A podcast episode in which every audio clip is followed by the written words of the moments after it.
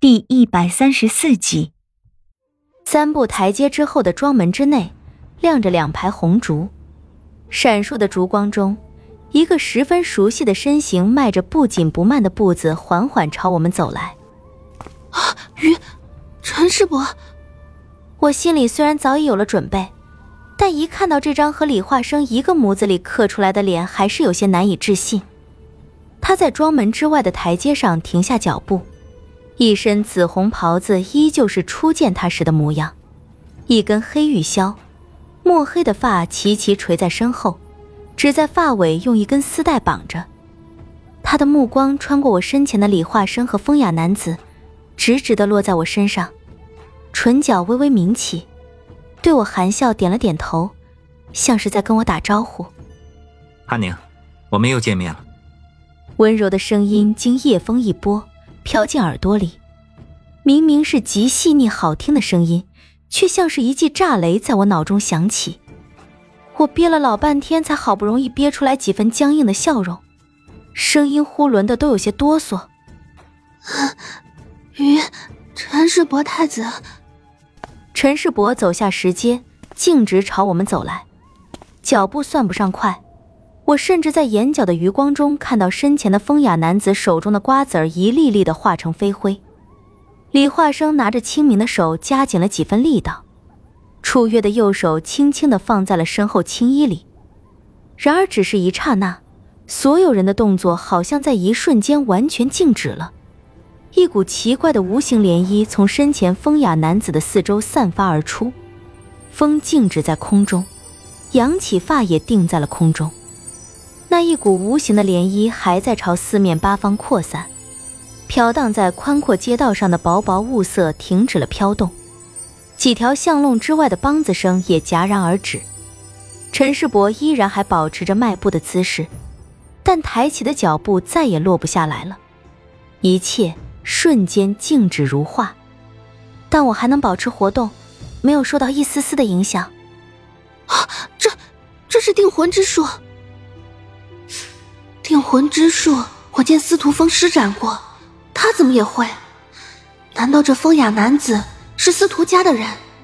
不对，定魂之术是一门流传比较广的术法，不单单只是司徒家的人会，而且司徒家的人是不会杀生的。而这风雅男子却是杀了假车彤彤。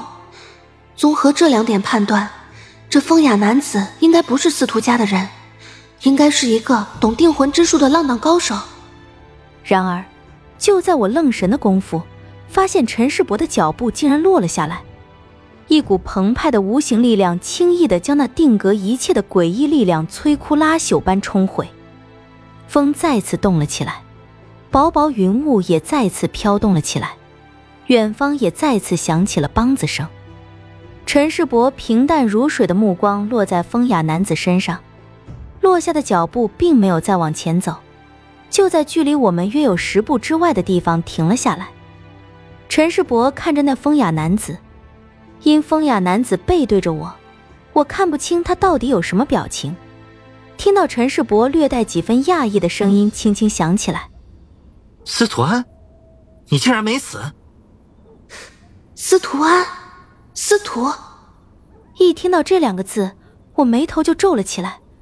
几乎不敢相信自己的耳朵，看到那司徒安笑了两声，双手背在了身后，仰起头看着陈世伯，轻轻道：“ 你还活着，我怎么可能死？再怎么说，我也得看到你先死才行，不然我怎么闭得上这双大眼睛呢？”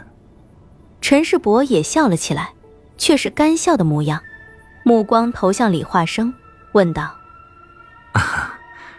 是你救了他。李化生看着他，并没有说话，手中的清明握得越来越紧。陈世伯的目光落在李化生拿剑的手上，见他如此用力的握着剑，嘴角微微上扬，很是得意，话语轻飘飘的：“你很恨我。”李化生依然不说话，只是默默的看着他。身旁忽然传来一阵破风声。转头一看，发现楚月不知何时已掏出了一根漆黑色的长鞭，一个月深，长鞭犹如游龙一般，对准陈世伯的脑袋狠狠地抽过去，同时还有一声愤怒到了极致的声音从头顶传来：“畜生，你杀我父亲！”长鞭呼啸而过，如一道黑色的闪电，眼看就要抽在陈世伯的头上，却止住了。长鞭的另一头已被陈世伯牢牢地握在手心。就在这时，忽然间青光一闪，如一道闪电划破长空，清明剑闪着耀眼的青红，剑鸣声声，狠狠一剑朝陈世伯当头劈下。手中长鞭在李化生出剑的一瞬间就已经松开，陈世伯的身体在一个眨眼的功夫已退后数丈。李化生这一剑劈了空。身形毫不迟疑，一刹那间，数十个幻影朝四面八方向陈世伯围攻而去，速度之快简直骇人。只感觉眼前一花，数十个幻影已合而为一，清明锋利的剑刃已落在陈世伯的脖子上，剑鸣连声响起。整个交手只持续了片刻，便已落幕。我几乎连眼睛都没来得及眨一下。为什么不出手？此时的李化生已经面对着我们，我发现他双目怒瞪着陈世伯，双鬓间的太阳穴上根根青筋高高的凸起。陈世伯微微一笑，那样子好像根本就不觉得自己的脖子上架了一把随时都可能要他命的剑。陈世伯脸上的表情一寸一寸的冷下来，身子缓缓前倾，一个迈步朝前，锋利的剑刃擦着他的脖颈。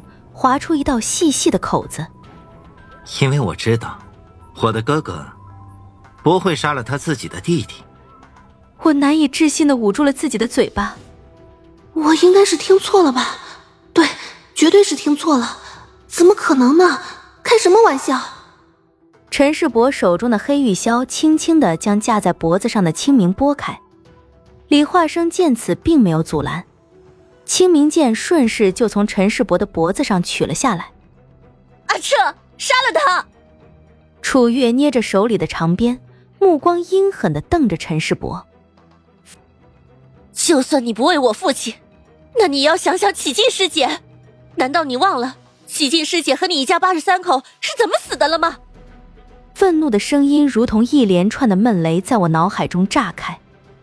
启静师姐。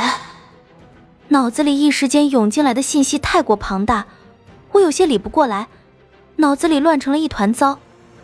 陈世伯的目光转向楚月，只是看了一眼之后，就再次转回去看着离他不足两尺的李化生，脖颈上的血痕如一条细细的红线，淌出几滴鲜血。你知道自己为什么会败在我手里吗？